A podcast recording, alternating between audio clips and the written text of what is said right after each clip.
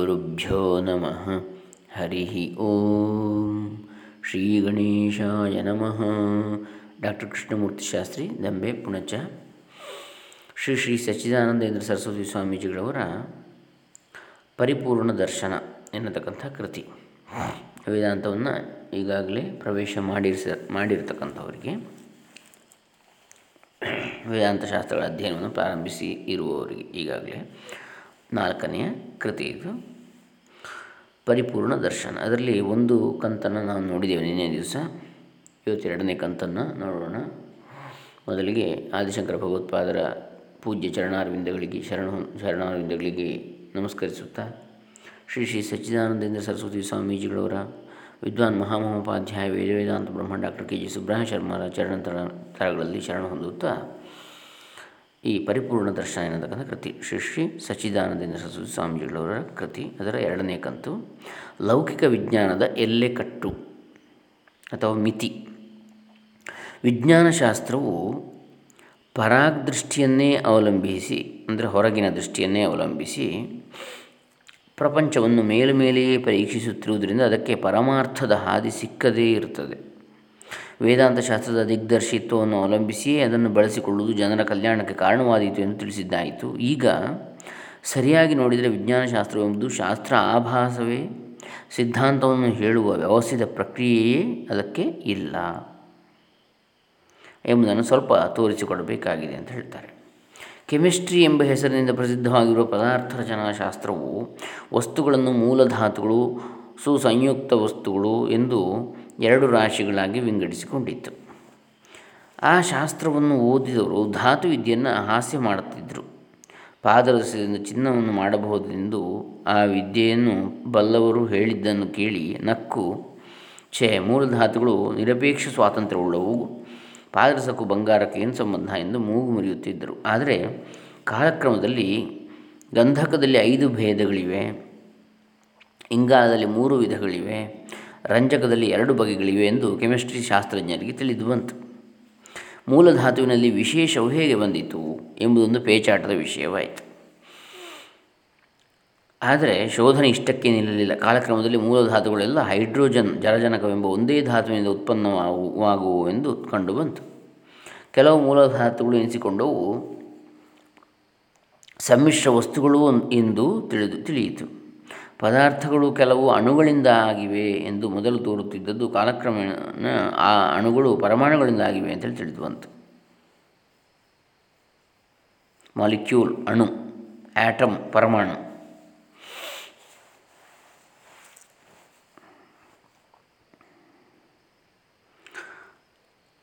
ಪರಮಾಣುವಿಗೆ atom ಅಂದರೆ ಅಖಂಡ್ಯ ಎಂಬ ಹೆಸರನ್ನು ಇಟ್ಟರು ತುಂಡು ಮಾಡಲಿಕ್ಕೆ ಆಗದ ಅಂಥೇಳಿ ಆದರೆ ಆ ಹೆಸರು ನಾಯಿಗೆ ಸಂಪಿಗೆ ಎಂಬಷ್ಟು ಒಪ್ಪಾಯಿತು. ಅಂದರೆ ಪರಮಾಣುವನ್ನು ಈಚೆಗೆ ಖಂಡಿಸಲಾಗಿದೆ. ಹಾಗೆ ಅದನ್ನು ಒಡೆದಿದ್ದರ ಫಲವನ್ನು ಜಪಾನರು ಮೊಟ್ಟ ಮೊದಲು ಉಂಡರು. ಪರಮಾಣು ವಿದಳನ. Nuclear fission bomb. ಫಿಸಿಕ್ಸ್ ಎಂಬ ಅಭಿಧಾನದಿಂದ ಪ್ರಸಿದ್ಧವಾಗಿರುವ ಪದಾರ್ಥ ಸ್ವಭಾವಶಾಸ್ತ್ರವು ಈಗ್ಗೆ ಪ್ರಾಚೀನ ಅರ್ವಾಚೀನ ಎಂದು ಎರಡು ವಿಭಾಗವಾಗಿದೆ. ಶಕ್ತಿ, ಆಕರ್ಷಣ ಶಕ್ತಿ ಎಂಬ ಪರಿಭಾಷೆಗಳನ್ನು ಅವಲಂಬಿಸಿದ ಪ್ರಾಚೀನ ಪದಾರ್ಥಶಾಸ್ತ್ರದ ಸಿದ್ಧಾಂತವು ಅರ್ವಾಚೀನ ಶಾಸ್ತ್ರದ ಕಣ್ಣಿನಲ್ಲಿ ಮಿಥ್ಯಾ ವಿಕಲ್ಪ ಮಾತ್ರವಾಗಿ ಬಿಟ್ಟಿದೆ. ದ್ರವ್ಯ, ಮ್ಯಾಟರ್, ಶಕ್ತಿ, ಫೋರ್ಸ್, ಕಿರಣ. ಪ್ರಸರಣ ರೇಡಿಯೇಷನ್ ಎಂದು ಮಾಡಿಕೊಂಡಿದ್ದ ವಿಂಗಡವು ಅಷ್ಟು ತೃಪ್ತಿಕರವಾಗಿಲ್ಲವೆಂದು ಕಂಡುಬಂದಿದೆ. ವಸ್ತು ಎಂಬುದು ಅಣುಗಳಾಗಿರುವ ಬದಲು ತರಂಗ ಮಾತ್ರವಾಗಿರುತ್ತದೆ ಎಂಬುದು ಈಚಿನ ವಿಜ್ಞಾನಶಾಸ್ತ್ರದವರ ಅಭಿಪ್ರಾಯ. ಅಂಥೇಳಿ ಇದು ಯಾವಾಗ ಇವರು ಸಾವಿರದ ಒಂಬೈನೂರ ಐವತ್ತರವತ್ತರ ಸುಮಾರಿಗೆ ಹೇಳ್ತಕ್ಕಂಥದ್ದು. ದ್ರವ್ಯ ಧ್ರುವತ್ವ ಸ್ವಾಮೀಜಿಗಳವರು ಹೇಳ್ತಕ್ಕಂಥದ್ದು. ಪರಮಾಣು ಧ್ರುವತ್ವ, ಶಕ್ತಿ ಧ್ರುವತ್ವ ಎಂಬಿವು ನಿತ್ಯ ನಿಯಮಗಳೆಂಬ ಪ್ರಾಚೀನ ವಿಜ್ಞಾನಶಾಸ್ತ್ರದವರ ಶ್ರದ್ಧೆಯು ಅಂಧಶ್ರದ್ಧೆಯಾಗಿ ಬಿಟ್ಟಿದೆ ಬೆಳಕೆಂಬುದು ಬರಿಯ ಅಣುಪುಂಜವಾಗಿದ್ದು, ಆಮೇಲೆ ಆಕಾಶದಲ್ಲಿರುವ ತರಂಗ ಮಾತ್ರಗಳೆಂಬುದಾಗಿ, ಈಗೀಗ ಅದು ಕಿರಣ ಪ್ರಸರಣವಾಗಿರುವುದರಿಂದ ಈ ಎರಡೂ ಆಗ, ಆಗಿರಬಹುದು ಎಂದಾಗಿದೆ. ವೇವ್ ಥಿಯರಿ ಮತ್ತು ಫೋಟಾನ್ ಥಿಯರಿ ಅಂತೇಳಿ. ಫೋಟಾನ್ ಅಂದರೆ ಶಕ್ತಿಯ ಪ್ಯಾಕೆಟ್ಗಳು, ಕಣಗಳು. ವೇವ್ ಅಂದರೆ ಅಲೆ, ಬೆಳಕಿಗೆ ತರಂಗ ಎರಡೂ ಇದೆ ಅಂತೇಳಿ. ಕಿರಣ ಮತ್ತು ಶಕ್ತಿಯ ಪ್ಯಾಕೆಟ್ಗಳ ರೂಪದಲ್ಲಿ ಇರತಕ್ಕಂಥದ್ದು ಅಂತೇಳಿ ಈಥರ್ ಆಕಾಶ ಎಂಬುದು ಏನು ಎಂಬುದು ವಾದಗ್ರಸ್ತವಾಗಿದೆ. ಅದು ಇದೆ ಎಂದು ಕೆಲವರು, ಇಲ್ಲವೇ ಇಲ್ಲವೆಂದು ಕೆಲವರು. ಮಾತ್ರವಾದ ಕ್ವಾಂಟಮ್ ಥಿಯರಿ, ಸಾಪೇಕ್ಷವಾದ ಥಿಯರಿ ಆಫ್ ರಿಲೇಟಿವಿಟಿ, ಇವುಗಳು ತಲೆದೋರಿದಂದಿನಿಂದ ಪ್ರಕೃತಿಯನ್ನು ಯಾಂತ್ರಿಕ ದೃಷ್ಟಿಯಿಂದ ನೋಡಬಾರದು.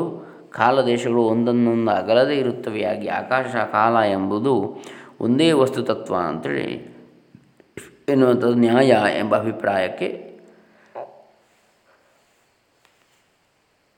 ಬಲ ಬಂದಿದೆ. ಇನ್ನು ಗಣಿತಶಾಸ್ತ್ರ. ಇದು ನ್ಯೂನಾತಿರೇಕವಿಲ್ಲದಂತೆ ವಿಷಯವನ್ನು ನಿಶ್ಚಿತವಾಗಿ ತಿಳಿಸಬಲ್ಲದೆಂದು ಅನೇಕರ ನಂಬಿಕೆ ಆದರೂ ಈ ಶಾಸ್ತ್ರದಲ್ಲಿ ಸಂಕಲನ ವ್ಯವಕಲನ ನಿಯಮಗಳನ್ನು ಕಾಲ್ಪನಿಕ ಸಂಖ್ಯೆಗಳಿಗೂ, ಉದಾಹರಣೆಗೆ ಮೂರರ ವರ್ಗಮೂಲ ಮುಂತಾದವುಗಳಿಗೂ ಅತಿದೇಶ ಮಾಡಲಾಗಿದೆ. ಪೂರ್ಣಾಂಕಗಳು ಈಶ್ವರ ಸೃಷ್ಟಿ, ಮಿಕ್ಕದ್ದೆಲ್ಲವೂ ಮಾನವ ಸೃಷ್ಟಿ ಎಂದು ಒಬ್ಬ ಮಹನೀಯನು ನುಡಿದಿರುತ್ತಾನಂತೆ. ಯೂಕ್ಲಿಡ್ ಎಂಬಾತನ ರೇಖಾಗಣಿತವು ಎರಡು ಸಾವಿರ ವರ್ಷಗಳು ಜನರ ಅಂತಃಕರಣದ ಮೇಲೆ ತನ್ನ ಮಾಂತ್ರಿಕ ಶಕ್ತಿಯನ್ನು ತೋರಿಸುತ್ತಿದ್ದು ಈಗ ಒಂದು ಮೂಲೆಗೆ ಬಿದ್ದುಬಿಟ್ಟಿದೆ ಆ ಶಾಸ್ತ್ರದಲ್ಲಿ ಮೊಟ್ಟ ಮೊದಲನೆಯ ಪ್ರತಿಜ್ಞೆಯಲ್ಲಿ ಎರಡು ವೃತ್ತಗಳು ಒಂದನ್ನೊಂದು ಎರಡು ಬಿಂದುಗಳಲ್ಲಿ ಕತ್ತರಿಸುತ್ತವೆ ಎಂದು ಕಲ್ಪಿಸಿರುವುದು ಯಾವ ಆಧಾರದಿಂದ ಎಂದು ಕೆಲವರು ಕೇಳ್ತಾ ಇದ್ದಾರೆ. ಹಲವು ಗಣಿತಶಾಸ್ತ್ರದ ಫಲಿತಗಳು ಯುಕ್ತಿಯಿಂದ ಸಿದ್ಧವಾಗುತ್ತವೆಯೋ, ನೈಸರ್ಗಿಕವಾದ ಅನುಭವದಿಂದ ಒಂದು ಊಹಿಸಲಾಗುತ್ತಿದೆಯೋ ಹೇಳುವುದು ಕಷ್ಟ. ಗಣಿತದ ಉಪಪಾದನೆ ಎಂಬುದು ಒಂದು ಆರಾಧ್ಯ ವಿಗ್ರಹ. ಗಣಿತಾನುಯಾಯಿಯು ಆ ವಿಗ್ರಹದ ಮುಂದೆ ವ್ಯರ್ಥವಾಗಿ ಸ್ವಾತ್ಮಕರ್ಷಣೆ ಮಾಡಿಕೊಳ್ಳುತ್ತಿರುತ್ತಾನೆ. ಆದರೆ ಅದು ತರ್ಕಬದ್ಧವೆಂದು ಮನಗಾಣುವುದು ಮಾತ್ರ ಎಂದಿಗೂ ಆಗುವಂತಿಲ್ಲ ಎಂಬ ಅರ್ಥದ ವಾಕ್ಯವೊಂದನ್ನು ಎಡ್ವಿಂಗ್ ಎಡ್ಡಿಂಗ್ ಒನ್ ಎಂಬಾತ ಬರೆದಿರ್ತಾನೆ ಇನ್ನು ಪ್ರಾಣಿಶಾಸ್ತ್ರ ಝುವಾಲಜಿ ಅಥವಾ ಬಯಾಲಜಿ ಜೀವಶಾಸ್ತ್ರ ಅಂತ ಹೇಳಿದೆ ಅದರಲ್ಲಿ ಝುವಾಲಜಿ ಪ್ರಾಣಿಶಾಸ್ತ್ರ. ಅದರ ವಿಕಾಸವಾದ ವೈದ್ಯಶಾಸ್ತ್ರದ ಶೋಧನೆಯಲ್ಲಿ ಅವಲಂಬಿಸುತ್ತಿರುವ ಅಸಂಬದ್ಧ ಯುಕ್ತಿಗಳು, ಅರ್ಥಶಾಸ್ತ್ರದ ಅನರ್ಥಕಾರಿತ್ವ, ಇವುಗಳನ್ನೆಲ್ಲ ವಿಸ್ತರಿಸುವುದಕ್ಕೆ ಇಲ್ಲಿ ಅವಕಾಶವಿಲ್ಲ. ಆದ್ದರಿಂದ ಈವರೆಗೆ ನಾವು ಅನುಸರಿಸಿರುವ ವಿಚಾರಧಾರೆ ಎಲ್ಲಿಗೆ ಮುಟ್ಟಿದೆ ಎಂಬುದನ್ನು ಸಂಕ್ಷಿಪ್ತವಾಗಿ ಹೇಳಿದರೆ ಸಾಕಾಗಿದೆ. ಲೌಕಿಕ ವಿಜ್ಞಾನಶಾಸ್ತ್ರ ಎಂಬುದು ದೃಷ್ಟಿ ಎಂಬ ಹೊರನೋಟವನ್ನು ನಂಬಿ ಪ್ರಕೃತಿ ಎಂಬ ಕಗ್ಗಾಡಿನೊಳಗೆ ನುಗ್ಗಿಬಿಟ್ಟಿರುತ್ತದೆ. ಅದಕ್ಕೆ ದಾರಿಯಲ್ಲಿ ಅನರ್ಘವಾದ ರತ್ನಗಳು ಸಿಕ್ಕಿವೆ, ಯಾವ ಬೆಲೆಯೂ ಇಲ್ಲದ ತಡಗುಟ್ಟುವ ಬೆಳ, ಬೆಣಚು ಕಲ್ಲುಗಳು ಸಿಕ್ಕಿವೆ. ಅಲ್ಲಿ ಕಲ್ಲುಗಳು ಯಾವುವು, ಜಾತಿ ರತ್ನಗಳು ಯಾವುವು ಎಂಬುದನ್ನು ಶೋಧನೆ ಮಾಡುವ ತಾಳ್ಮೆ ಇಲ್ಲದೆ ಅದು ಆಗಾಗ್ಗೆ ರತ್ನಗಳನ್ನು ಕಲ್ಲುಗಳೆಂದು ಕಲ್ಲುಗಳನ್ನು ರತ್ನಗಳೆಂದು ಭಾವಿಸುವುದು ಉಂಟು. ವಿಜ್ಞಾನದಲ್ಲಿ ನೋಡಿರ್ಬೋದು ನಾವು, ಇವತ್ತು ಒಂದು ವಿಚಾರ ಹೇಳಿದ್ದು, ಸತ್ಯ, ಇದೇ ಸತ್ಯ ಅಂತ ಹೇಳಿದ್ದು, ಇನ್ನೊಂದು ಕೆಲವು ದಿವಸಗಳು ಅಥವಾ ಕೆಲವು ವರ್ಷಗಳು ಹೋಗಿ ಆಗುವಾಗ ಅದು ಮಿಥ್ಯ ಅಂತೇಳಿ ಆಗುವಂಥದ್ದು ಉಂಟು, ಆಗ್ತಾ ಇದೆ ವಿಜ್ಞಾನದಲ್ಲಿ. ಸಂಶೋಧನೆಗಳು ಹೊಸ ಹೊಸತಾದ ಹಾಗೆ ಆದರೆ ಅಧ್ಯಾತ್ಮ ಹಾಗಲ್ಲ. ಅನಂತವಾದ ಕಾಲ, ಅನಂತವಾದ ಆಕಾಶ, ಇವುಗಳ ಆಶ್ರಯದಲ್ಲಿ ತೋರಿಬರುವ ಜ್ಞೇಯ ರಾಶಿಯನ್ನು ಅದು ಶೋಧನೆ ಮಾಡ್ತಾ ಇರತಕ್ಕಂಥದ್ದು. ಎಂದಿಗೆ, ಯಾವಲ್ಲಿಗೆ ಮುಗಿಯಬೇಕು? ಪರಿಚ್ಛಿನ್ನವಾದ ಮಾನವ ಬುದ್ಧಿಯಿಂದ ಅದು ಮಾಡಿಕೊಳ್ಳುತ್ತಿರುವ ನಿರ್ಣಯಗಳು ನಿರ್ದುಷ್ಟಗಳೆಂಬುದು ಎಂದಿಗೆ ಹೇಗೆ ತೀರ್ಮಾನವಾಗಬೇಕು? ಈ ಬುದ್ಧಿಗೆ ಒಂದು ಮಿತಿ ಇದೆ, ಮಾನವ ಬುದ್ಧಿಗೆ. ಆ ಬುದ್ಧಿ ಮಾಡಿಕೊಳ್ಳುತ್ತಾ ಇರತಕ್ಕಂಥ ನಿರ್ಣಯಗಳು ಎಷ್ಟು ನಿರ್ದಿಷ್ಟ ಎಷ್ಟು ಖಡಾಖಂಡಿತವಾಗಿ ಸರಿ ಎಂಬುದನ್ನು ಹೇಗೆ ತೀರ್ಮಾನ ಮಾಡೋದು ಅಂತ ಹೇಳ್ತಾ ಇದ್ದಾರೆ. ಈವರೆಗೆ ನಾವು ವಿಚಾರಿಸಿರುವುದು ಜ್ಞೇಯಾಂಶ, ಅಂದರೆ ತಿಳಿಯಲ್ಪಡಬೇಕಾದದ್ದು ಜ್ಞೇಯ. ಅದನ್ನು ನಾವು ವಿಚಾರಿಸಿದ್ದೇವೆ ಈಗ ಇಷ್ಟರವರೆಗೆ ಜ್ಞಾತಂ ಯೋಗ್ಯಂ ಜ್ಞೇಯಂ ಅಂತೇಳಿ. ಇನ್ನು ಜ್ಞಾನ ತತ್ವವನ್ನು ಲೌಕಿಕ ವಿಜ್ಞಾನವು ಹೇಗೆ ವಿಮರ್ಶಿಸುತ್ತದೆ ವಿಮರ್ಶಿಸುತ್ತದೆ ಎಂಬುದನ್ನು ಮನದಂದುಕೊಂಡರೆ ಅದರ ಸ್ಥಿತಿ ಅತ್ಯಂತ ಅನುಕಂಪನೀಯವಾಗಿದೆ ಅಂತೇಳಿ ಹೇಳಬೇಕಾಗ್ತದೆ. ಮನಃಶಾಸ್ತ್ರದಲ್ಲಿ ಮನಸ್ಸೆಂದರೆ ಏನು ಎಂಬ ವಿಷಯಕ್ಕೆ ನಿಶ್ಚಿತ ಅಭಿಪ್ರಾಯ ಇಲ್ಲ. ಮನಸ್ಸನ್ನು ಜ್ಞಾನ ಸಾಧನವಾಗಿ ನೋಡುವುದಕ್ಕಿಂತಲೂ ದೃಶ್ಯರಾಶಿಯಲ್ಲಿ ಅದನ್ನು ಕೂಡಿಸಿಟ್ಟು ಹೊರಗಿನ ಪದಾರ್ಥಗಳಿಗೆ ಅನ್ವಯಿಸುವ ನಿರೀಕ್ಷಣಾ ಪರೀಕ್ಷಣಾದಿಗಳನ್ನು ಅದಕ್ಕೂ ಹತ್ತಿಸುವ ವ್ಯಸನಿತೆಯು ಮನಃಶಾಸ್ತ್ರಜ್ಞರಿಗೆ ಬಂದುಬಿಟ್ಟಿದೆ. ಮನಃಶಾಸ್ತ್ರಜ್ಞರೊಳಗೆ ಐಕಮತ್ಯವು ಇಲ್ಲದಂತಾಗಿಬಿಟ್ಟಿದೆ. ಇದೆಲ್ಲವನ್ನು ನೋಡಿದರೆ ಮನಃಶಾಸ್ತ್ರವೆಂಬುದು ಒಂದು ಶಾಸ್ತ್ರವೇ ಅಲ್ಲವೆಂದರೂ ಸಾಗುವಂತೆ ಆಗಿರುತ್ತದೆ. ಈವರೆಗೆ ವರ್ಣಿಸಿರುವ ಲೌಕಿಕ ವಿಜ್ಞಾನ ಶಾಸ್ತ್ರದ ಸ್ಥಿತಿಯ ರೂಪರೇಖೆಯನ್ನು ಇದ್ದದ್ದು ಇದ್ದಂತೆ ತಿಳಿಸುವುದು ಕೂಡ ನಮ್ಮಂಥ ಅಶಾಸ್ತ್ರಜ್ಞರಿಗೆ ಆಗಲಾರದು. ಇಲ್ಲಿ ನಾನು ಹೇಳಿರುವುದೆಲ್ಲ ಶಾಸ್ತ್ರಜ್ಞರ ದೃಷ್ಟಿಯಿಂದ ಎಷ್ಟರ ಮಟ್ಟಿಗೆ ನಿರ್ದಿಷ್ಟವಾಗಿದೆಯೋ ನಾನು ಹೇಳಲಾರೆ. ಇದು ಹೇಗಾದರೂ ಇರಲಿ, ವಿಜ್ಞಾನ ಶಾಸ್ತ್ರಜ್ಞರುಗಳೇ ಈಗ ಆ ಶಾಸ್ತ್ರದ ದೋಷಗಳನ್ನು ಮಿತಿಯನ್ನು ಒಪ್ಪಿಕೊಳ್ಳುತ್ತಾರೆ ಎಂಬುದು ನಿಶ್ಚಯ. ಈ ವಿಷಯದಲ್ಲಿ ಹೆಚ್ಚು ತಿಳಿಯಬೇಕೆನ್ನುವರು ರೀಸನ್, ಸೈನ್ಸ್ ಆ್ಯಂಡ್ ಶಾಸ್ತ್ರಾಸ್ ತರ್ಕ, ವಿಜ್ಞಾನಶಾಸ್ತ್ರ ಮತ್ತು ಶಾಸ್ತ್ರಗಳು ಎಂಬ ಹೆಸರಿನಿಂದ ನಲಿ ನಿರಂಜನ ಸೇನಗುಪ್ತ ಎಂ ಡಿ ಇವರು ಇಂಗ್ಲೀಷ್ನಲ್ಲಿ ಪ್ರಕಟಿಸಿರುವ ಪುಸ್ತಕವನ್ನು ನೋಡಬೇಕು ಅಂತೇಳಿ ಸ್ವಾಮೀಜಿಯವರು ಹೇಳ್ತಾರೆ. ಸರ್ ಜೇಮ್ಸ್ ಜೀನ್ಸ್ ಎಂಬಾತನು ಬರೆದಿರುವ ಗಹನ ವಿಶ್ವ, ದಿ ಮಿಸ್ಟೀರಿಯಸ್ ಯೂನಿವರ್ಸ್ ಎಂಬ ಇಂಗ್ಲೀಷ್ ಪುಸ್ತಕವನ್ನು ಬಾಹ್ಯ ಪ್ರಪಂಚದ ಸ್ವಭಾವ, the nature of the physical world ಎಂಬ ಪುಸ್ತಕವನ್ನು ನೋ, ಓದಬೇಕು ಅಂತೇಳಿ ಹೇಳ್ತಾರೆ. ಅಂತೂ ವಿಜ್ಞಾನಶಾಸ್ತ್ರ ತನ್ನ ಪರಿಶೋಧನೆಯನ್ನು ಮುಂದುವರಿಸಿದಂತೆಲ್ಲ ಅದರ ತೀರ್ಮಾನಗಳು ಮಾರ್ಪಾಡಾಗುವಂಥದ್ದು ನಾವು ನಿತ್ಯವೂ ನೋಡ್ತಕ್ಕಂಥದ್ದು. ಏನೇನು ಹೇಳಿದ್ದಾಗಿದೆಯೋ, ಯಾವ್ಯಾವ ತೀರ್ಮಾನವನ್ನು ಜನರ ಮುಂದಿಟ್ಟಿದೆಯೋ, ಅದೆಲ್ಲವೂ ಅವೆಲ್ಲವೂ ಊಹಾ ಮಾತ್ರವಾಗಿವೆ ಅನಿಶ್ಚಿತವಾಗಿವೆ ಎಂದು ಒಪ್ಪಿಕೊಳ್ಳಬೇಕು. ಇವತ್ತು ಸತ್ಯ ಅಂತ ಹೇಳಿದರೆ ನಾಳೆ ಮಿಥ್ಯ ಆಗಬಹುದು ನಮ್ಮ ಮುಖ್ಯವಾದವೇನೆಂದರೆ, ಇಂದಿನ ವಿಜ್ಞಾನಶಾಸ್ತ್ರಕ್ಕೆ ಕಟ್ಟಕಡೆಯ ಮಾತೆಂದು ಹೇಳುವಂಥದ್ದು ಏನೂ ಇರುವುದೇ ಇಲ್ಲ. ವಿಜ್ಞಾನಶಾಸ್ತ್ರವು ಕಡೆಯ ಎಂದು ಹೇಳುವುದನ್ನೇ ಬಿಟ್ಟು ಬಿಡಬೇಕು ಯಾಕಂದರೆ ಜ್ಞಾನ ನದಿಯು ಎಷ್ಟೋ ಸಲ ಹಿಂತಿರುಗಿ ತನ್ನ ಮೇಲೆಯೇ ಪ್ರವಹಿಸಿ ಬಿಟ್ಟಿರುತ್ತದೆ ಎಂದು ಜೇಮ್ಸ್ ಜೇನ್ಸ್ ಎಂಬಾತನು ಬರೆದಿರ್ತಾನೆ. ವಿಜ್ಞಾನಶಾಸ್ತ್ರದ ಕಲ್ಪನೆಗಳು ಹಿಂದಕ್ಕೆ ತಪ್ಪುಗಳನ್ನು ಮಾಡಿಯೇ ಇವೆ, ಅವು ಮುನ್ ಇಂದಿಗೂ ತಪ್ಪು ಮಾಡುತ್ತವೆ ಎಂಬುದರಲ್ಲಿ ಸಂದೇಹವಿಲ್ಲ ಅಂಥೇಳಿ ಎ ಎಸ್ ಎಡ್ವಿನ್ಗ್ವನ್ ಎಂಬಾತ ಬರೆದಿದ್ದಾನೆ. ಆದ್ದರಿಂದ ಆ ಶಾಸ್ತ್ರದ ವಿಷಯಕ್ಕೆ ನಾವು ಹೇಳುವುದು ಮಿಥ್ಯಾ ದೂಷಣೆ ಎಂದು ಯಾರೂ ಕಲ್ಪಿಸುವುದಕ್ಕೆ ಇಲ್ಲ. ಇದಕ್ಕೆ ಕಾರಣವಿಲ್ಲದೆಯೂ ಇಲ್ಲ. ಆ ಶಾಸ್ತ್ರವು ಅವಲಂಬಿಸಿರುವ ಪರಾಗ್ ದೃಷ್ಟಿಯಲ್ಲಿ ಹೊರಗಿನ ದೃಷ್ಟಿಯಲ್ಲಿ ಸಿಕ್ಕುವ ಗುಣಮಯ ಪ್ರಪಂಚವು ಈಗೋ ತಿಳಿಯಿತು ಎಂಬ ಆಸೆಯನ್ನು ಹುಟ್ಟಿಸಿ ಮಾಯೆ, ಮರೀಚಿಕೆಯಾಗಿ. ಇದು, ಮರುಭೂಮಿಯ. ಇದೇನು, ಇನ್ನೂ ಮುಂದೆ ಏನೇನೋ ಇದೆಯಲ್ಲ ಎನ್ನಿಸಿಬಿಡ್ತದೆ ಆಮೇಲೆ. ರಷ್ಯಾದ ಗಗಾರಿನ್ ಎಂಬ, ಎಂಬವರು ಬಾಹ್ಯಾಕಾಶಕ್ಕೆ ಹಾರಿದ್ದಾರೆಂದು ಈಗ ಸಂತೋಷ ಪಡುತ್ತಿದ್ದರು ಅಮೆರಿಕದವನೊಬ್ಬನು ಇನ್ನೂ ದೂರಕ್ಕೆ ಹಾರಲಾರನೆಂಬ ಅಥವಾ ಮುಂದೆ ಈ ಹಾರಾಟವು ಎಲ್ಲಿಗೆ ಕೊನೆಗೊಂಡೀತೆಂಬ ಆಶೆಯೇನೂ ಇಲ್ಲವಷ್ಟೇ. ವಿಜ್ಞಾನಶಾಸ್ತ್ರದ ಶೋಧನೆ ಗತಿಯೆಲ್ಲ ಹೀಗೆ. ಇದೇ ಮಾಯೆಯ ಸ್ವಭಾವ. ದೈವೀ ಕೇಶ ಗುಣಮಯಿ ಮಮ ಮಾಯಾ ದುರತ್ಯಜ. ಮಾಮೇವಯೇ ಪ್ರಪದ್ಯಂತೆ ಮಾಯಾಮೇತಾಂ ತರಂತಿತೆ. ಭಗವದ್ಗೀತೆ ಏಳನೇ ಅಧ್ಯಾಯ ಹದಿನಾಲ್ಕನೇ ಶ್ಲೋಕ. ಅಂಥೇಳಿ ಭಗವಂತ ಹೇಳಿರುವಂತೆಯೇ ಆಧ್ಯಾತ್ಮಿಕ, ಆದಿಭೌತಿಕ, ಆದಿದೈವಿಕ ಎಂದು ವಿಭಕ್ತವಾಗಿರುವ ಪ್ರಪಂಚವೆಲ್ಲವೂ ಪರಮಾರ್ಥದಲ್ಲಿ ಕಲ್ಪಿತವಾಗಿರುವ ಮಾಯಾ ಮಾತ್ರವಾಗಿದೆ. ಆ ಮಾಯೆಯು ತಾನು ತೋರುವ ರೂಪದಿಂದ ಅನೃತವಾಗಿದ್ದರು, ಮಿಥ್ಯವಾಗಿದ್ದರು ಪರಮಾರ್ಥದ ಆಶ್ರಯದಲ್ಲಿಯೇ ಬಾಳಬೇಕಾಗಿರುವುದರಿಂದ ತನ್ನ ಆಶ್ರಯದ ಸತ್ಯತ್ವವನ್ನು ಹೊರಸೂಸುತ್ತಾ ಇರುತ್ತದೆ. ಹೇಗೆ ಚಂದ್ರನ ಬೆಳಗುವುದು ಸತ್ಯ ಅಂತೇಳಿ ತೋರ್ತದೋ ಹಾಗೆ. ನಿಜವಾಗಿ ಅದು ಮಿಥ್ಯ. ಸೂರ್ಯನ ಪ್ರಕಾಶ ಚಂದ್ರನಿಗೆ ಬಿದ್ದು ಬೆಳಗೋದು ಆದರೆ ಈ ಪ್ರಪಂಚವು ಸತ್ಯ ಅಂತೇಳಿ ತೋರಿ ಬರ್ತಾ ಇದೆ. ಯಾಕೆ? ಅದರ ಹಿಂದೆ ಆತ್ಮ ಇದ್ದಾನೆ, ಬ್ರಹ್ಮ ಇದ್ದಾನೆ. ಆದ್ದರಿಂದ ನಮಗೆ ಪರಮಾರ್ಥವು ತಿಳಿದಿದೆ ಎಂದಾಗಲಿ, ತಿಳಿದಿಲ್ಲವೆಂದಾಗಲಿ ವಿಜ್ಞಾನಶಾಸ್ತ್ರಜ್ಞರು ಹೇಳುವುದಕ್ಕೆ ಬರುವಂತಿಲ್ಲ. ಜೇಮ್ಸ್ ಜೀನ್ಸನ್ನು ಹೇಳಿರುವುದೇನೆಂದರೆ, ಇಂದಿನ ವಿಜ್ಞಾನಶಾಸ್ತ್ರವು ಕೆಲವು ಜಟಿಲ ಪ್ರಶ್ನೆಗಳಿಗೆ ಯಾವುದಾದರೂ ಉತ್ತರ ಉತ್ತರವನ್ನು ಹೇಳಲಾರದೆ ಎಂಬುದನ್ನು ಚರ್ಚಿಸಲು ಈವರೆಗೆ ಪ್ರಯತ್ನಿಸುತ್ತಿರುತ್ತೇವೆ. ಈ ಪ್ರಶ್ನೆಗಳು ಮಾನವನ ಬುದ್ಧಿಗೆ ಎಂದೆಂದಿಗೂ ಅತೀತವಾಗಿ ಇರಬಹುದು. ನಮಗೆ ಆ ಬೆಳಕಿನ ಮಂಕಾದ ಝಳುಕೊಂದು ಕಂಡು ಬಂದಿದೆ ಎಂಬುದಕ್ಕಿಂತ ಹೆಚ್ಚಿಗೆ ಏನು ಹೇಳಿಕೊಳ್ಳುವ ಹಾಗಿಲ್ಲ. ಅದು ಪೂರ್ಣವಾಗಿ ಭ್ರಾಂತಿ ದರ್ಶನವೇ ಆಗಿರಲೂಬಹುದು. ಏಕೆಂದರೆ ಆ ಅಲ್ಪವನ್ನು ಕಾಣುವುದಕ್ಕೂ ಕಣ್ಣನ್ನು ಅರಳಿಸಿಕೊಂಡು ಎವೆ ಇಕ್ಕದೆ ನೋಡಬೇಕಾಯಿತು. ಅಷ್ಟನ್ನು ನೋಡಲಿಕ್ಕೂ ಕೂಡ. ಅಂತೇಳಿ ಹೇಳ್ತಾರೆ. ಜ್ಞಾನಜ್ಞೇಯಗಳು ಹೀಗೆ ನಮ್ಮ ವಿಚಾರ ಕ್ಷೇತ್ರದಲ್ಲಿ ಕಾಣಿಸಿಕೊಂಡು ನಮ್ಮ ಕುತೂಹಲವನ್ನು ಕೆಳಿಸುತ್ತಲೇ ಇದೆ. ಇಲ್ಲಿ ಸ್ವಾಮೀಜಿಯವರು ಜ್ಞಾನ ಅಂಥೇಳಿ ಅಧ್ಯಾತ್ಮಕ್ಕೆ ಹೇಳ್ತಾರೆ. ಜ್ಞೇಯ ಅಂಥೇಳಿ ವಿಜ್ಞಾನಕ್ಕೆ ಹೇಳ್ತಾರೆ. ಇವುಗಳನ್ನು ವಿಜ್ಞಾನ ಶಾಸ್ತ್ರದ ಕ್ರಮದಿಂದ ವಿಚಾರಿಸುವಲ್ಲಿ ಎಷ್ಟೋ ತತ್ವಗಳು ನಮಗೆ ದೃಷ್ಟಿಗೋಚರ ಆಗ್ತವೆ. ಅವುಗಳನ್ನು ಅವಲಂಬಿಸಿ ಮಾಡಿಕೊಂಡ ತೀರ್ಪುಗಳು ಮತ್ತೆ ಮತ್ತೆ ನಮ್ಮ ಹಿಡಿತದಿಂದ ನುಸುಳಿಕೊಳ್ತಾ ಇವೆ. ಎಂದೆಂದಿಗೂ ಬಾಧಿತವಾಗದಂತೆ ಇಡೀ ವಿಶ್ವದ ಪರಮಾರ್ಥವನ್ನೇ ಕಂಡುಕೊಳ್ಳಬೇಕೆಂದು ಬಯಸುವವರು ಈ ದೃಷ್ಟಿಯನ್ನು ಬಿಟ್ಟು ಪ್ರತ್ಯೇಕ ದೃಷ್ಟಿಯನ್ನು ಅವಲಂಬಿಸಬೇಕು. ಹೊರಮುಖವಾದ ದೃಷ್ಟಿ, ಪರಾಗ್ ದೃಷ್ಟಿ, ಅದನ್ನು ಬಿಟ್ಟು ಅಂತರ್ಮುಖವಾದಂಥ ಪ್ರತ್ಯೇಕ ದೃಷ್ಟಿಯನ್ನು ಅವಲಂಬಿಸಬೇಕು. ಆಗ ಮಾಯಾತೀತವಾದ ಪರಮಾರ್ಥವು ಯಾವುದು? ಇದು ಮಾಯೆ ಹೊರಗೆ ಇರತಕ್ಕಂಥದ್ದು. ಆ ಮಾಯಾ ಅತೀತವಾದ ಅಥವಾ ಅದರ ಹಿಂದೆ ಇರತಕ್ಕಂಥ ಪರಮಾರ್ಥ ಯಾವುದು ಎಂಬುದು ನಮ್ಮ ಮನಸ್ಸಿನಲ್ಲಿ ಹೊಳೆಯುತ್ತದೆ. ಆ ಮಾಯೆಯು ಯಾವ ಮಾಯಾವಿಯ ವಶದಲ್ಲಿದೆ ಎಂಬುದು ಗೊತ್ತಾಗ್ತದೆ. ಈ ಮಾಯೆಯು ಯಾರದ್ದು ಅಂತೇಳಿ ಗೊತ್ತಾಗ್ತದೆ. ಅದವನನ್ನು ತಿಳಿದ್ರೆ ಇದನ್ನೆಲ್ಲ ತಿಳಿದ ಹಾಗೆ.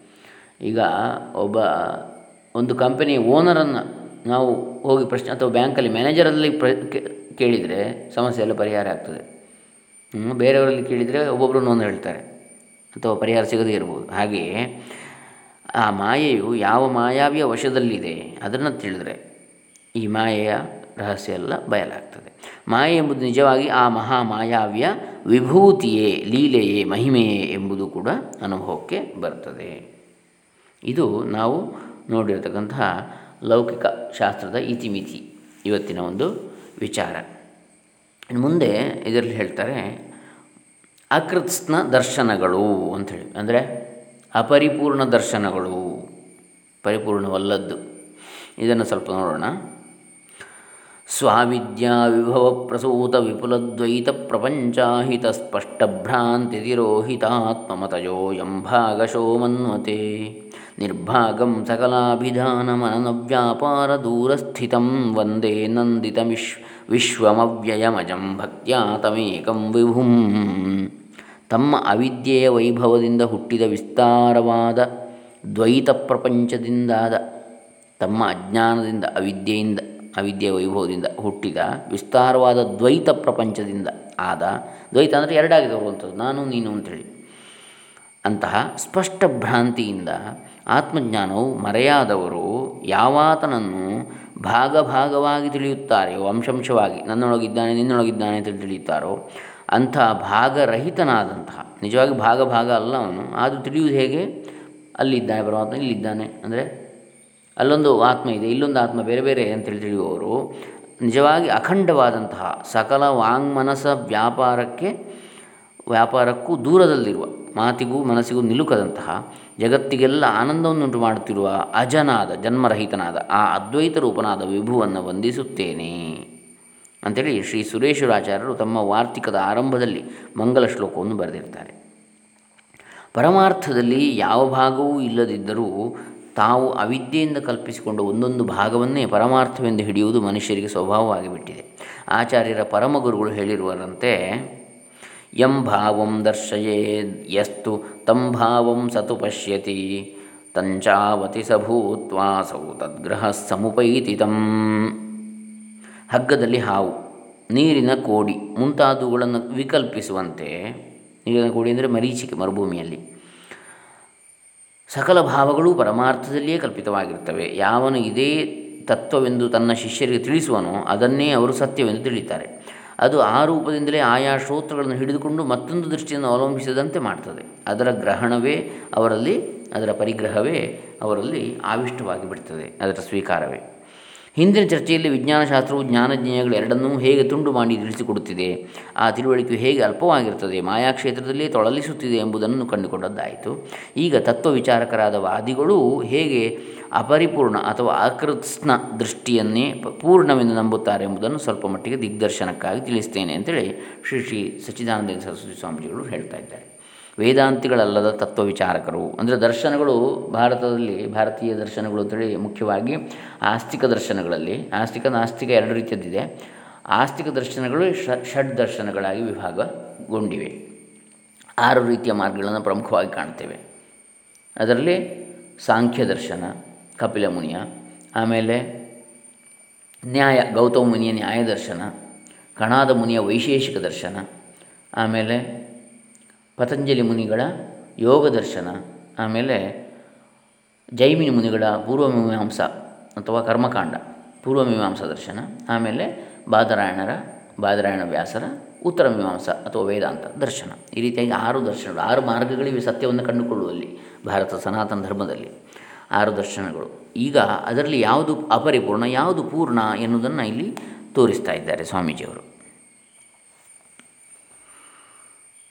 ವೇದಾಂತಿಗಳಲ್ಲದ ತತ್ವ ವಿಚಾರಕರು ನಮ್ಮ ದೇಶದಲ್ಲಿಯೂ ಪಾಶ್ಚಾತ್ಯ ದೇಶಗಳಲ್ಲಿ ಆಗಿ ಹೋಗಿರ್ತಾರೆ. ಅವರಿಗೆ ತಾವು ತತ್ವವನ್ನು ಅನುಭವಕ್ಕೆ ಹೊಂದಿಸಿಯೇ ಗೊತ್ತು ಮಾಡುವೆವೆಂಬ ಭಾವನೆ ಇದ್ದ, ಇದ್ದರು, ಇದ್ದರೂ ಕೂಡ ಅವರೆಲ್ಲರೂ ತರ್ಕ ಪ್ರಧಾನನೇ ಎಂಬುದನ್ನು ನೆನಪಿಟ್ಟುಕೊಳ್ಬೇಕು. ಅನುಭವಕ್ಕೆ ಬರಲಿಲ್ಲ ಅಂತೇಳಿ ಬೇರೆ ಎಲ್ಲ ಕೂಡ ವೇದಾಂತ ಬಿಟ್ಟು ಉಳಿದವುಗಳೆಲ್ಲ ಕೇವಲ ತಾರ್ಕಿಕವಾಗಿ ಬಿಟ್ಟಿತು.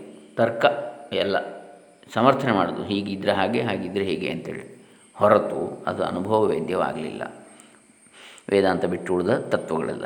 ಅದು ಹೇಗೆ ಅಂತ ಹೇಳ್ತಾರೆ. ನಮ್ಮ ದೇಶದಲ್ಲಿ ಚಾರ್ವಾಕರು, ಪ್ರತ್ಯಕ್ಷ ಪ್ರಧಾನರು. ನೋಡಿ ನಾಸ್ತಿಕ ದರ್ಶನಗಳಿಂದ ತೊಡಗ್ತಾರೆ ಮೊದಲಿಗೆ. ಚಾರ್ವಾಕರು, ಪ್ರತ್ಯಕ್ಷ ಪ್ರಧಾನ, ಪ್ರತ್ಯಕ್ಷ ಗೋಚರವಾದ್ದು ಮಾತ್ರ ಸತ್ಯ ಅಂತ ಹೇಳ್ತಕ್ಕಂಥವ್ರು ಅವರು. ಚೈತನ್ಯವು ಭೌತಿಕವಾದ ಶರೀರದಲ್ಲಿಯೇ ತೋರಿಕೊಳ್ಳುತ್ತಿರುವುದರಿಂದ ತೋರಿಕೊಳ್ಳುತ್ತಿರುವುದರಿಂದ ಚೈತನ್ಯ ವಿಶಿಷ್ಟವಾದ ಶರೀರವೇ ಆತ್ಮನು ಎಂಬ ಸಿದ್ಧಾಂತಕ್ಕೆ ಅವರು ಬಂದಿದ್ದರು. ಪ್ರಾಣ, ಚೇಷ್ಟೆ, ಚೈತನ್ಯ, ಸ್ಮೃತಿ ಮುಂತಾದವುಗಳೆಲ್ಲವೂ ಶರೀರದೊಳಗೆ ಕಾಣಿಸಿಕೊಳ್ಳುವುದರಿಂದ ಅವು ದೇಹದ ಧರ್ಮಗಳೇ ಅಂತ ಹೇಳ್ತಾ ಇದ್ದರು ಈಗಿನ ಭೌತಿಕ ಶಾಸ್ತ್ರದ ದೃಷ್ಟಿಯನ್ನು ಅವಲಂಬಿಸಿದವರು, ಮೆದುಳಿನ ಧರ್ಮವೇ ಜ್ಞಾನವು, ಮನಸ್ಸೆಂಬುದು ಶರೀರದ ವಿಕ್ರಿಯೆಗಿಂತ ಬೇರೆ ಇಲ್ಲ ಅಂಥೇಳಿ ಭಾವಿಸಿದ ದೃಷ್ಟಿಯು ಕ್ರಮಪಡಿಸಿದ ಚಾರ್ವಾಕ ದೃಷ್ಟಿಯೇ ಅಂತೇಳಿ ಹೇಳಬಹುದಾಗಿದೆ. ಈಗಿನ ವಿಜ್ಞಾನ ಚಾರ್ವಾಕ ದೃಷ್ಟಿಯನ್ನು ವ್ಯವಸ್ಥೆಗೊಳಿಸಿದ್ದೋ. ಚಾರ್ವಾಕ ದರ್ಶನವನ್ನೇ ಮುಂದುವರಿಸಿದ್ದು ಅಂತೇಳಿ ಹೇಳ್ಬೋದು ಅಂತೇಳಿ. ಅಂದರೆ ಶರೀರದಲ್ಲಿ ಎಲ್ಲ ಇದೆ ಅಂತೇಳಿ, ಮೆದುಳಿನಲ್ಲೇ ಉಂಟು ಮನಸ್ಸು. ಮೆದುಳಿನ ಧರ್ಮವೇ ಜ್ಞಾನ ಅಂತೇಳಿ ಹೇಳಿದ ಹಾಗೆ. ಭೌತಿಕವಾಗಿ ಯಾವುದು ಅಸ್ತಿತ್ವದಲ್ಲಿದೆಯೋ ನಮ್ಮ ಕಣ್ಣಿಗೆ ಗೋಚರಿಸುವಂಥದ್ದು ಯಾವುದಿದೆ ಅದು ಮಾತ್ರ ಸತ್ಯ ಅಂತೇಳಿ. ಬೌದ್ಧರಲ್ಲಿ ಬಾಹ್ಯಾರ್ಥವಿದೆ ಎನ್ನುವರು ಎಲ್ಲವೂ ಕ್ಷಣಿಕವೇ ಎಂಬ ತೀರ್ಮಾನಕ್ಕೆ ಬಂದಿದ್ದರು ಮತ್ತು ಕೆಲವರು ಹೊರಗಿನ ವಸ್ತುಗಳಿವೆ ಎಂಬುದು ಅನುಮಾನ ಪ್ರಮಾಣದಿಂದ ಊಹಿಸತಕ್ಕದ್ದೇ ಹೊರತು ನೇರವಾಗಿ ಅವುಗಳು ನಮಗೆ ಕಾಣುತ್ತಿಲ್ಲ ಅಂತೇಳಿ ಹೇಳ್ತಾ ಇದ್ದರು ವಿಜ್ಞಾನವಾದಿಗಳು ಕ್ಷಣಿಕ ವಿಜ್ಞಾನ ಸಂತತಿಯೇ ಎಲ್ಲ ಆತ್ಮವ್ಯವಹಾರಕ್ಕೂ ಸಾಕಾಗಿದೆ ಎಂದು ಭಾವಿಸಿದ್ದರು. ಅವರ ದೃಷ್ಟಿಯಲ್ಲಿ ವಿಜ್ಞಾನಕ್ಕಿಂತ ಬೇರೆಯಾದ ಬಾಹ್ಯ ವಸ್ತು ಎಂಬುದು ಇಲ್ಲವೇ ಇಲ್ಲ. ಅದು ತನ್ನನ್ನು ತಾನೇ ತಿಳಿಯುತ್ತಾ ಇರುತ್ತದೆ ಅಂತೇಳಿ. ಇನ್ನು ಶೂನ್ಯವಾದಿಗಳ ಮತದಲ್ಲಿ ಪ್ರತಿಯೊಂದು ಸಾಪೇಕ್ಷವಾಗಿ ಇದೆ. ಕಣ್ಣು, ನೋಟ, ದೃಶ್ಯವಾದ ರೂಪ. ಇವುಗಳ ಒಂದರ, ಇವುಗಳು ಒಂದರ ಅಪೇಕ್ಷೆ ಇಲ್ಲದೆ ಮತ್ತೊಂದು ಸ್ಥಿರ ಸಿದ್ಧವಾಗುವಂತೆ ಇಲ್ಲ. ಹೀಗೆಯೇ ಕಣ್ಣಿದ್ದರೆ ನೋಟ. ಹಾಗೆ. ಹೀಗೆ ಕಾರಣದ ಅಪೇಕ್ಷೆಯಿಂದ ಕಾರ್ಯವೂ ಇದೆ ಎನ್ನಬಹುದು. ಸ್ವತಂತ್ರವಾಗಿ ಕಾರಣವಾಗಲಿ ಕಾರ್ಯವಾಗಲಿ ಇಲ್ಲವೇ ಇಲ್ಲ. ಸರಿಯಾಗಿ ನೋಡಿದರೆ ನಿರಪೇಕ್ಷವಾಗಿ ಯಾವುದೊಂದು ವಸ್ತುವೂ ಇಲ್ಲವೇ ಇಲ್ಲ. ಇದೆ ಇಲ್ಲ, ಇದ್ದೂ ಇಲ್ಲ, ಇಲ್ಲವೇ ಇಲ್ಲ ಎಂಬ ನಾಲ್ಕು ಕೋಟಿಗಳನ್ನು ಮೀರಿರುವ ನಿಸ್ಸತ್ವ ಭಾವತ್ವವೇ ಪರಮಾರ್ಥವು ಎಂದು ಆ ವಾದಿಗಳು ಯುಕ್ತಿಯಿಂದ ಸ್ಥಾಪಿಸ್ತಾ ಇದ್ದರು, ಶೂನ್ಯವಾದಿಗಳು. ಹೀಗೆ ಸಾಂಖ್ಯರು, ಹೀಗೆ ಮುಂದೆ ಸಾಂಖ್ಯರು ಎನ್ನತಕ್ಕಂಥವರು, ಕಪಿಲ ಮುನಿಯ ಸಾಂಖ್ಯ ಸಿದ್ಧಾಂತ. ಪ್ರಕೃತಿಯ ವಿಕಾರವೇ ಜಗತ್ತು, ಪ್ರಕೃತಿ ಪುರುಷ ವಿವೇಕದಿಂದ ಅಜ್ಞಾನವು ತೊಲಗ್ತದೆ. ಎಂದು ತರ್ಕದಿಂದ ಸಿದ್ಧ ಮಾಡಿರ್ತಾರೆ. ಮೂಲ ಪ್ರಕೃತಿ, ಮಹತ್ತು, ಅಹಂಕಾರ ಪಂಚ ತನ್ಮಾತ್ರೆಗಳು ಎಂಬ ಏಳು ಪ್ರಕೃತಿ ವಿಕೃತಿಗಳು, ಅದರ ವಿಕಾರಗಳು ಹದಿನಾರು, ಇವೆಲ್ಲಕ್ಕಿಂತಲೂ ವಿಲಕ್ಷಣವಾದ ಪುರುಷ ಎಂಬ ಇಪ್ಪತ್ತೈದು ತತ್ವಗಳನ್ನು ಅವರು ತರ್ಕದಿಂದ ಸಿದ್ಧಪಡಿಸಿರ್ತಾರೆ. ಸಾಂಖ್ಯರು. ಮೂಲ ಪ್ರಕೃತಿ ಅಥವಾ ಪ್ರಧಾನ ಅಂತಲೇ ಹೇಳುವಂಥದ್ದು ಒಂದು. ಇನ್ನೊಂದು ಮಹತ್ತು, ಮಹತ್ತತ್ವ, ಆಮೇಲೆ ಅಹಂಕಾರ, ಆಮೇಲೆ ಅಲ್ಲಿಗೆ ಮೂರಾಯಿತು. ಪಂಚ ತನ್ಮಾತ್ರೆಗಳು ಯಾವುದು? ಶಬ್ದಸ್ಪರ್ಶ ರೂಪ ರಸಗಂಧ ಅದು ಐದಾಯಿತು. ಐದು ಮೂರು ಎಂಟಾಯಿತು. ಆಮೇಲೆ ಪಂಚಪ್ರಾಣಗಳು. ಎಂಟು, ಐದು ಹದಿಮೂರಾಯಿತು ಹತ್ತು ಇಂದ್ರಿಯಗಳು. ಪಂಚಕರ್ಮೇಂದ್ರಿಯಗಳು, ಪಂಚ ಜ್ಞಾನೇಂದ್ರಿಯಗಳು. ಹೀಗೆ ಮುಂದೆ ಮುಂದೆ ಹೋಗ್ತದೆ ಅದು. ಇನ್ನು ವೈಶೇಷಿಕರು. ಅದು ಕಣದ ಮುನಿಯ ವೈಶೇಷಿಕ ದರ್ಶನ. ದ್ರವ್ಯ, ಗುಣ, ಕರ್ಮ, ಸಾಮಾನ್ಯ, ವಿಶೇಷ, ಸಮವಾಯ ಎಂಬ ಆರು ಪದಾರ್ಥಗಳನ್ನು ಅಥವಾ ಅಭಾವವು ಸೇರಿ ಏಳು ಪದಾರ್ಥಗಳನ್ನು ಅಂಗ, ಅಂಗೀಕರಿಸಿರ್ತಾರೆ. ಯಾವುದು ಇಲ್ಲದಿರತಕ್ಕಂಥದ್ದು ಅಭಾವ ಅಂತೇಳಿ ಹೇಳಿದರೆ. ದ್ರವ್ಯ, ಗುಣ, ಕರ್ಮ, ಸಾಮಾನ್ಯ ಮತ್ತು ವಿಶೇಷ ಮತ್ತು ಸಮವಾಯ ಅಂಥೇಳಿ ಆಮೇಲೆ ಅಭಾವ ಸೇರಿದರೆ ಏಳು. ಇನ್ನು ನೈಯಾಯಿಕರು, ನ್ಯಾಯ, ಗೌತಮ ಮುನಿಯ ನ್ಯಾಯ ದರ್ಶನ. ಅದನ್ನು ಅನು ಅನುಸರಿಸ್ತಕ್ಕಂಥವ್ರು. ನೈಯಾಯಿಕರು ಪ್ರಮಾಣ ಪ್ರಮೇಯಾದಿ ಹದಿನಾರು ಪದಾರ್ಥಗಳೆಂದು ಜ್ಞೇಯ ರಾಶಿಯನ್ನು ವಿಂಗಡಿಸಿರ್ತಾರೆ ಈ ವಿಚಾರಕರಲ್ಲಿ ಪ್ರತಿಯೊಬ್ಬರೂ ಒಂದೊಂದು ದೃಷ್ಟಿಕೋನವನ್ನು ಅವಲಂಬಿಸಿ ತತ್ವವನ್ನು ದರ್ಶನಗಳು ತತ್ವವನ್ನು ವಿವರಿಸಿ ಅದರಿಂದ ದರ್ಶನಗಳು ಕೂಡ ಬೇರೆ ಬೇರೆ ಆದವು. ಈಗ ಪಶ್ಚಿಮ ದೇಶಗಳಲ್ಲಿ ಪ್ರಸಿದ್ಧರಾದ ತತ್ವ ವಿಚಾರಕರಲ್ಲಿ ಮುಖ್ಯವಾದ ಕೆಲವರ ಪ್ರಕ್ರಿಯೆಗಳನ್ನು ಸಂಗ್ರಹವಾಗಿ ನೋಡೋಣ ಅಂತೇಳಿ ಸ್ವಾಮೀಜಿಯವರು ಹೇಳ್ತಾ ಇದ್ದಾರೆ. ಡೆಕಾರ್ಟೆ ಎಂಬಾತನು ಯುರೋಪಿನ ಆಧುನಿಕ ವಿಚಾರ ಪದ್ಧತಿಗೆ ಮೊದಲಿಗ ಅಂತೇಳಿ ಹೇಳ್ಬೋದು. ಅವನು ಆತ್ಮಸಿದ್ಧಿಗೆ ಮನನವನ್ನೇ ಹೇತು ಎಂದು ಇಟ್ಟುಕೊಂಡಿರ್ತಾನೆ ಯಾವುದನ್ನು ಬೇಕಾದರೂ ಇದೆಯೋ ಇಲ್ಲವೋ ಎಂದು ಸಂಶಯಕ್ಕೆ ಎಡೆಯಾಗಿ ಮಾಡಿಕೊಳ್ಳಬಹುದು. ಆದರೆ ತಾನು ಇದೇ, ತಾನು ಇದ್ದೇನೆ ಎಂಬ ವಿಷಯಕ್ಕೆ ಮಾತ್ರ ಸಂಶಯ ಆಗುವಂತಿಲ್ಲ.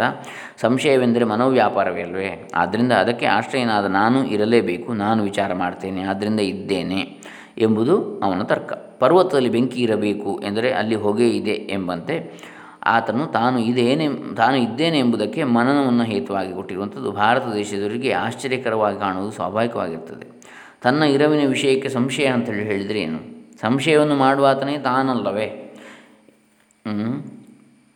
ಇದು ಹಾಗಿರಲಿ ಮನನವೆಂಬುದನ್ನು ಆಧಾರವಾಗಿ ಇಟ್ಟುಕೊಂಡು ಅದು ಸ್ವತಃ ಪ್ರಮಾಣವಾಗಿರುವುದರಿಂದ ಮನಸ್ಸಿನಲ್ಲಿ ಉಂಟಾಗುವ ಭಾವನೆಗಳ ಆಧಾರದಿಂದಲೇ ಈಶ್ವರ ಪ್ರಪಂಚ ಎಲ್ಲವನ್ನೂ ಅವನು ಸಾಧಿಸಿರ್ತಾನೆ. ತರ್ಕವೇ ಇಲ್ಲಿ ನ್ಯಾಯಾಧೀಶ. ತರ್ಕ ಒಪ್ಪಿದ್ದು ಇರಲೇಬೇಕು. ನನ್ನ ಮನಸ್ಸಿಗೆ ಏನು ತೋಚುತ್ತದೋ ಅದೇ ಸತ್ಯ ಅಂತೇಳಿ. ಡೆಕಾರ್ಟೆ. ಇನ್ನು ಸ್ಪೈನೋಸ ಎಂಬಾತನು ದೃಶ್ಯಕ್ಕೆಲ್ಲ ಒಂದು ಆಧಾರವಿರಲೇಬೇಕಷ್ಟೇ? ತೋರುವುದಕ್ಕೆಲ್ಲ. ಆ ಅಧಿಷ್ಠಾನ ವಸ್ತುವೇ ಸಬ್ಸ್ಟೆನ್ಸ್. ಪರಮಾರ್ಥ, ಅದೇ ಪರಮಾರ್ಥ. ಯಾವ ದೃಶ್ಯವಾದರೂ ಮನಸ್ಸಿನಲ್ಲಿ ಆಗುವ ವೃತ್ತಿ ವಿಶೇಷವನ್ನು ಉಂಟು ಮಾಡತಕ್ಕದ್ದಾಗಿರ್ತದೆ ಅದರಿಂದ ಇದಕ್ಕೆ ಮೂಲ ಕಾರಣವಾದ ವಸ್ತು ಇದೆ. ಸರ್ವಕ್ಕೂ ಆಧಾರವಾಗಿ ಒಂದು ವಸ್ತುವಿದೆ, ಅದೇ ಪರಮಾರ್ಥ, ಅದೇ ಈಶ್ವರ. ಎಲ್ಲವೂ ಆ ಈಶ್ವರನಲ್ಲಿ ಇದ್ದುಕೊಂಡಿದೆ, ವಿಚಿತ್ರವಾದ ಪ್ರಪಂಚವೆಲ್ಲ ಆ ಅದ್ವಿತೀಯ ವಸ್ತುವಿನ ಆಧಾರದಿಂದಲೇ ಇದ್ದುಕೊಂಡಿದೆ, ಅದರ ಆಭಾಸ ಮಾತ್ರವಾಗಿರುತ್ತದೆ. ಮನಸ್ಸಿನಲ್ಲಿ ಪರಮಾರ್ಥವು ಪ್ರತಿಬಿಂಬಿಸುತ್ತದೆ, ಪರಮಾರ್ಥವನ್ನು ಅರಿತುಕೊಳ್ಳುವುದೇ ಪರಮಪುರುಷಾರ್ಥ ಎಂಬುದು ಸ್ಪೈನೋಸನ ಸಿದ್ಧಾಂತ. ಇದು ವೇದಾಂತದಲ್ಲಿ ಒಪ್ಪಿರುವ ಪರಮಾರ್ಥವೇ, ಆದರೂ ಈತನ ಸಿದ್ಧಾಂತದಲ್ಲಿ ಇದಕ್ಕೆ ಯುಕ್ತಿ, ಅನುಭವಗಳ ಅನುಭವ ಆಧಾರ ಇಲ್ಲ. ವಿಚಿತ್ರವಾದ ದೃಶ್ಯಕ್ಕೆ ಒಂದು ಆಧಾರವಿರಬೇಕು ಎಂಬುದು ಕಲ್ಪನಾ ಮಾತ್ರವೇ ಹೊರತು ಅಬಾಧ್ಯವಾದ ಯುಕ್ತಿಯಲ್ಲ.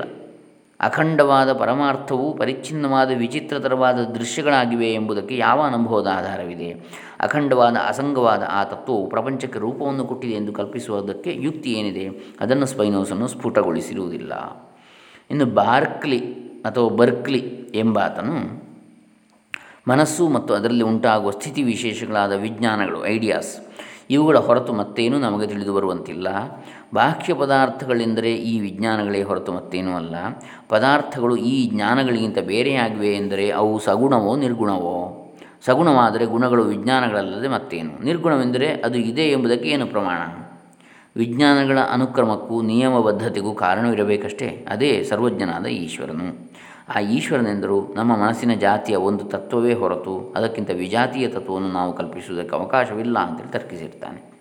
ಈ ವಾದದಲ್ಲಿ ಮನಸ್ಸಿಗಿಂತ ಬೇರೆಯಾಗಿ ಆತ್ಮನಿದ್ದಾನೆಯೇ ಎಂಬುದು ಸ್ಪಷ್ಟವಾಗಿಲ್ಲ. ನನ್ನಂತೆಯೇ ಅನೇಕ ಜೀವರು ಇದ್ದಾರೆ ಎಂಬುದನ್ನು, ಎಂಬುದು ಮನಸ್ಸಿನಿಂದ ಮಾಡಿಕೊಳ್ಳುವ ತೀರ್ಮಾನ ಮಾತ್ರವಾಗಿರುವುದರಿಂದ ಅವರ ಅಸ್ತಿತ್ವವು ನಮ್ಮ ವಿಜ್ಞಾನ ಮಾತ್ರವೋ ಅಲ್ಲವೋ ಎಂಬುದು ಸ್ಪಷ್ಟವಾಗಿಲ್ಲ. ನಮ್ಮ ಮನಸ್ಸಿನಲ್ಲಿ ಆಗುತ್ತಿರುವ ನಿಯಮಬದ್ಧ ವಿಕಾರಗಳಿಗೆ ನಾವು ಹೊಣೆಗಾರರಲ್ಲವಾದ್ದರಿಂದ ಇದೇ ಜಾತಿಯ ಮಹಾ ಮನಸ್ಸೊಂದು ಈಶ್ವರನೆಂಬ ಹೆಸರಿಗೆ ತಕ್ಕದ್ದಾಗಿದೆ ಎಂದು ಕಲ್ಪಿಸುವುದು ನಮಗೆ ನಮ್ಮ ಮನಸ್ಸು ಮಾತ್ರ ತಿಳಿದಿದೆ ಹೊರತು ಮತ್ತೇನು ತಿಳಿಯುವುದಿಲ್ಲ, ತಿಳಿಯುವಂತಿಲ್ಲ ಎಂಬ ಸ್ವಸಿದ್ಧಾಂತಕ್ಕೆ ವಿರುದ್ಧವಾಗಿರುವಂತೆ ಕಾಣ್ತಾ ಇದೆ.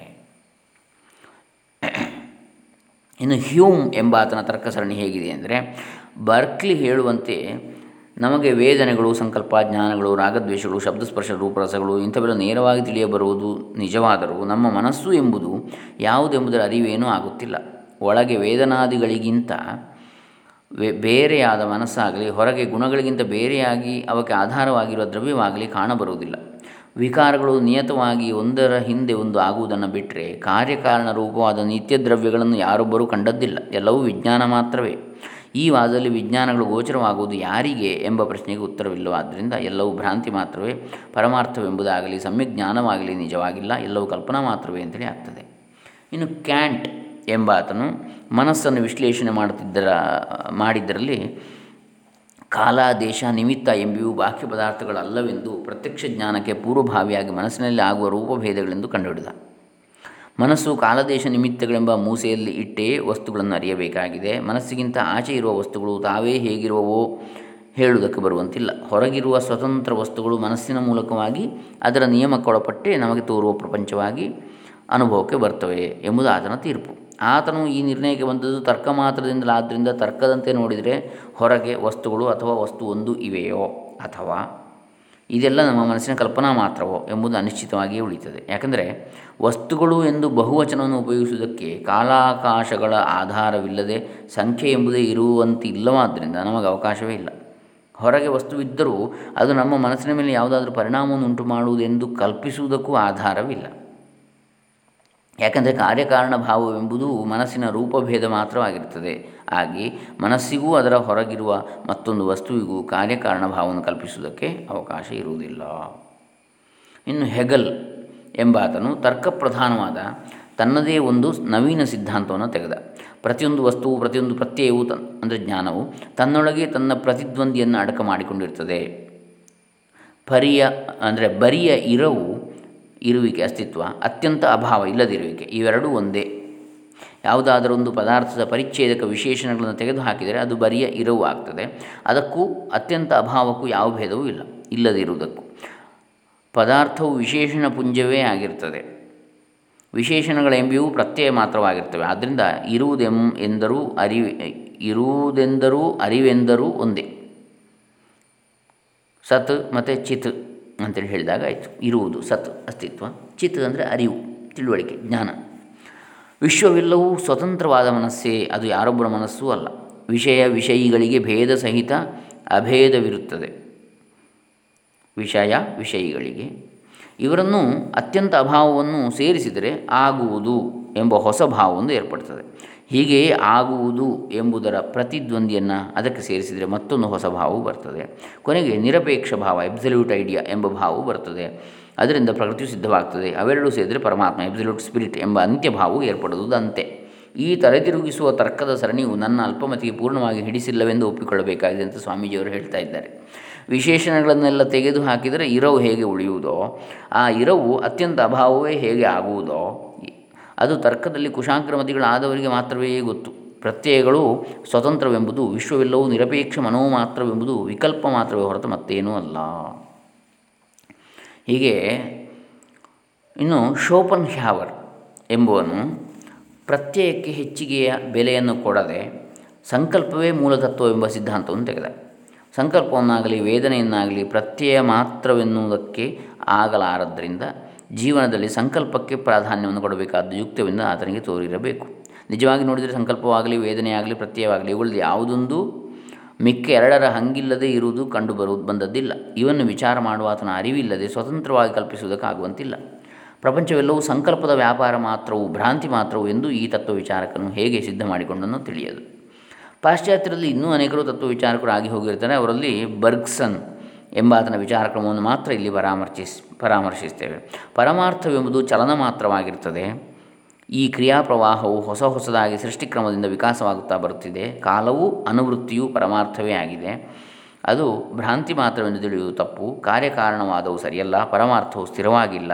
ವಿಕಾರವು ಕ್ರಿಯೆಯು ಮಿಥ್ಯೆ ಎಂದು ತಿಳಿಯುವುದು ತಪ್ಪು. ಅರಿವೆಂಬುದು ಚಲನರೂಪವಾಗಿಯೇ ಇರುತ್ತದೆ. ಜಗತ್ತು ಪರಿವರ್ತನಶೀಲ ಅಂತ ಹೇಳಿದ ಹಾಗೆ ಅದೇ ಪರಮಾರ್ಥ ಅಂತ ಇಲ್ಲಿ ಹೇಳ್ತಾ ಇದ್ದಾರೆ. ಪರಿವರ್ತನಶೀಲವಾದ್ದೇ ಪರಮಾರ್ಥ ಕೂಡ ಅಂತೇಳಿ. ಯಾರು? ಬರ್ಕ್ಸನ್ ಎಂಬಾತ. ನಿತ್ಯ ಪ್ರಚಲಿತವಾದ ಅರಿವಿಗೆ ನೈಸರ್ಗಿಕವಾದ ಭಾವನೆ ಬುದ್ಧಿ, ಅನುಭವ ಎಂಬ ರೂಪಾಂತರಗಳು ಉಂಟು ಎಂಬುದು ಆತನ ಮತ.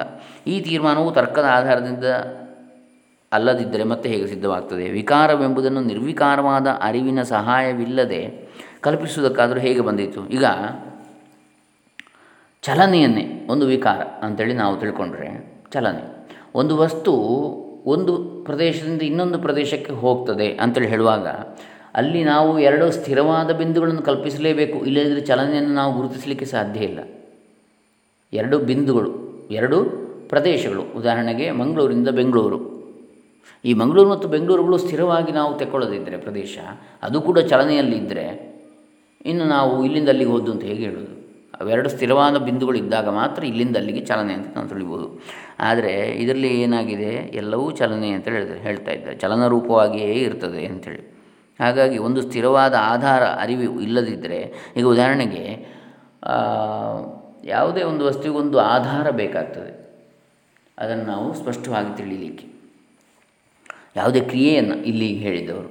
ಈಗ ಒಂದು ಕ್ರಿಯೆ, ಈಗ ಉದಾಹರಣೆಗೆ ಫ್ಯಾನ್ ತಿರುಗಬೇಕಿದ್ರೆ ಒಂದು ಆಧಾರವಾಗಿ ವಿದ್ಯುತ್ ಬೇಕಾಗ್ತದೆ. ಎಲ್ಲವನ್ನು ನಾವು ಚಲನಶೀಲ ಅಂತೇಳಿ ಹೇಳಲಿಕ್ಕೆ ಆಗುವುದಿಲ್ಲ.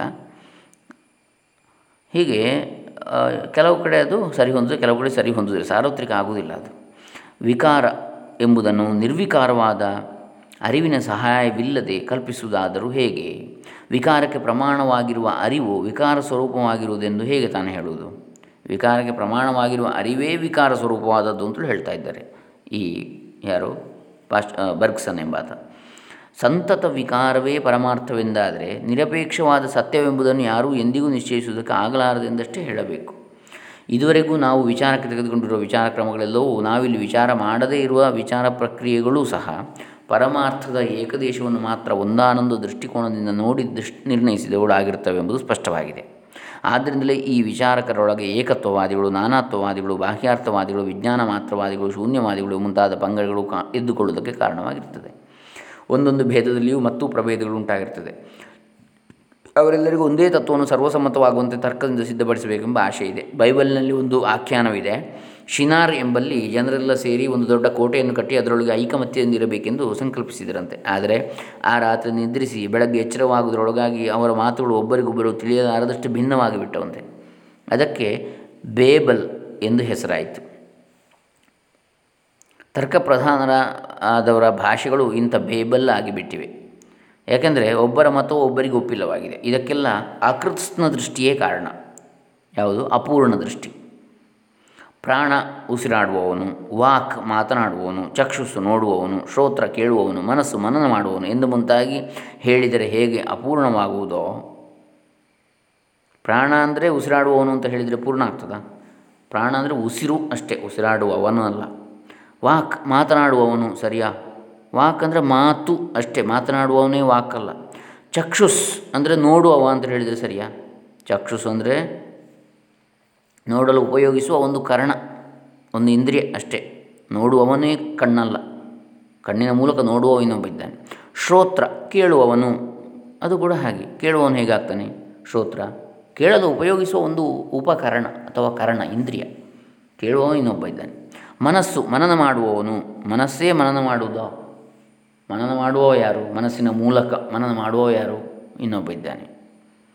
ಹಾಗಾಗಿ ಈ ರೀತಿಯಾಗಿ ಹೇಳುವಂಥದ್ದು ಹೇಗೆ ಅಪೂರ್ಣವಾಗ್ತದೆಯೋ ಹಾಗೆ ಏಕದೇಶವನ್ನು ಹಿಡಿದು ಮಾಡುವ ತರ್ಕ ಸಿದ್ಧಾಂತವೆಲ್ಲ ಅಪೂರ್ಣವೇ. ಆತ್ಮ ಎಲ್ಲವನ್ನೂ ವ್ಯಾಪಿಸಿರುವವನು ಎಂದರೆ ಹೇಗೆ ಪೂರ್ಣವಾದ ಅರ್ಥವನ್ನು ತಿಳಿಸುವ ಮಾತಾಗುವುದೋ ಹಾಗೆ, ಹಾಗೆಯೇ ಜ್ಞೇಯ ರಾಶಿಯನ್ನೆಲ್ಲ ವಿಚಾರ ಮಾಡುವುದು ಪೂರ್ಣ ದರ್ಶನವಾಗ್ತದೆ ಅದರಿಂದ ಅದರಿಂದಲೇ ಎಲ್ಲವೂ ತಿಳಿಯುವಂಥದ್ದು ಎಂದು ವೇದಾಂತದಲ್ಲಿ ಪೂರ್ಣ ದೃಷ್ಟಿಯನ್ನು ಹೊಗಳಿರ್ತದೆ. ಅಕೃತ್ಸ್ನ ದೃಷ್ಟಿಯಲ್ಲ ಕೃತ್ಸ್ನ ದೃಷ್ಟಿ. ಆದ್ದರಿಂದ ಪ್ರತ್ಯಕ್ ದೃಷ್ಟಿಯನ್ನು ಅನುಸರಿಸಿಕೊಂಡು ತರ್ಕಾತೀತವಾದ ಪೂರ್ಣವನ್ನು ತಿಳಿಯುವುದಕ್ಕೆ ಪ್ರಯತ್ನಿಸಬೇಕು. ಪರಾಗ್ ದೃಷ್ಟಿಯಲ್ಲ ಪ್ರತ್ಯಕ್ ದೃಷ್ಟಿ, ಅಂತರ್ದೃಷ್ಟಿಯನ್ನು ಅನುಸರಿಸಿಕೊಂಡು ತರ್ಕಕ್ಕೆ ಮೀರಿದ ಅನುಭವ ಪೂರ್ಣವಾದಂಥ ಸತ್ಯವನ್ನು ತಿಳಿಯುವುದಕ್ಕೆ ಪ್ರಯತ್ನಿಸಬೇಕು. ಇದಲ್ಲದಿದ್ದರೆ ತತ್ವ ವಿಚಾರದಲ್ಲಿ ಎಂದಿಗೂ ಐಕಮತ್ಯವು ಸಿದ್ಧಿಸಲಾರದು ಅಂಥೇಳಿ ಸ್ವಾಮೀಜಿಯವರು ಹೇಳಿದ್ದಾರೆ. ಮುಂದೆ ನಾಳೆ ದಿವಸ ಶಾಂಕರ ವೇದಾಂತ ಪ್ರಕ್ರಿಯೆಯ ವಿಶೇಷ ಲಕ್ಷಣಗಳು. ಅದನ್ನು ನೋಡಲಿಕ್ಕಿದ್ದೇವೆ. ಇಲ್ಲಿಗೆ ಪರಿಪೂರ್ಣ ದರ್ಶನದ ಎರಡನೇ ಭಾಗ ಮುಕ್ತಾಯ ಮಾಡ್ತಾ ಇದ್ದೇವೆ. ಹರೇ ರಾಮ. ಓಂ ತತ್ಸತ್ ಶ್ರೀ ಸಚ್ಚಿದಾನಂದ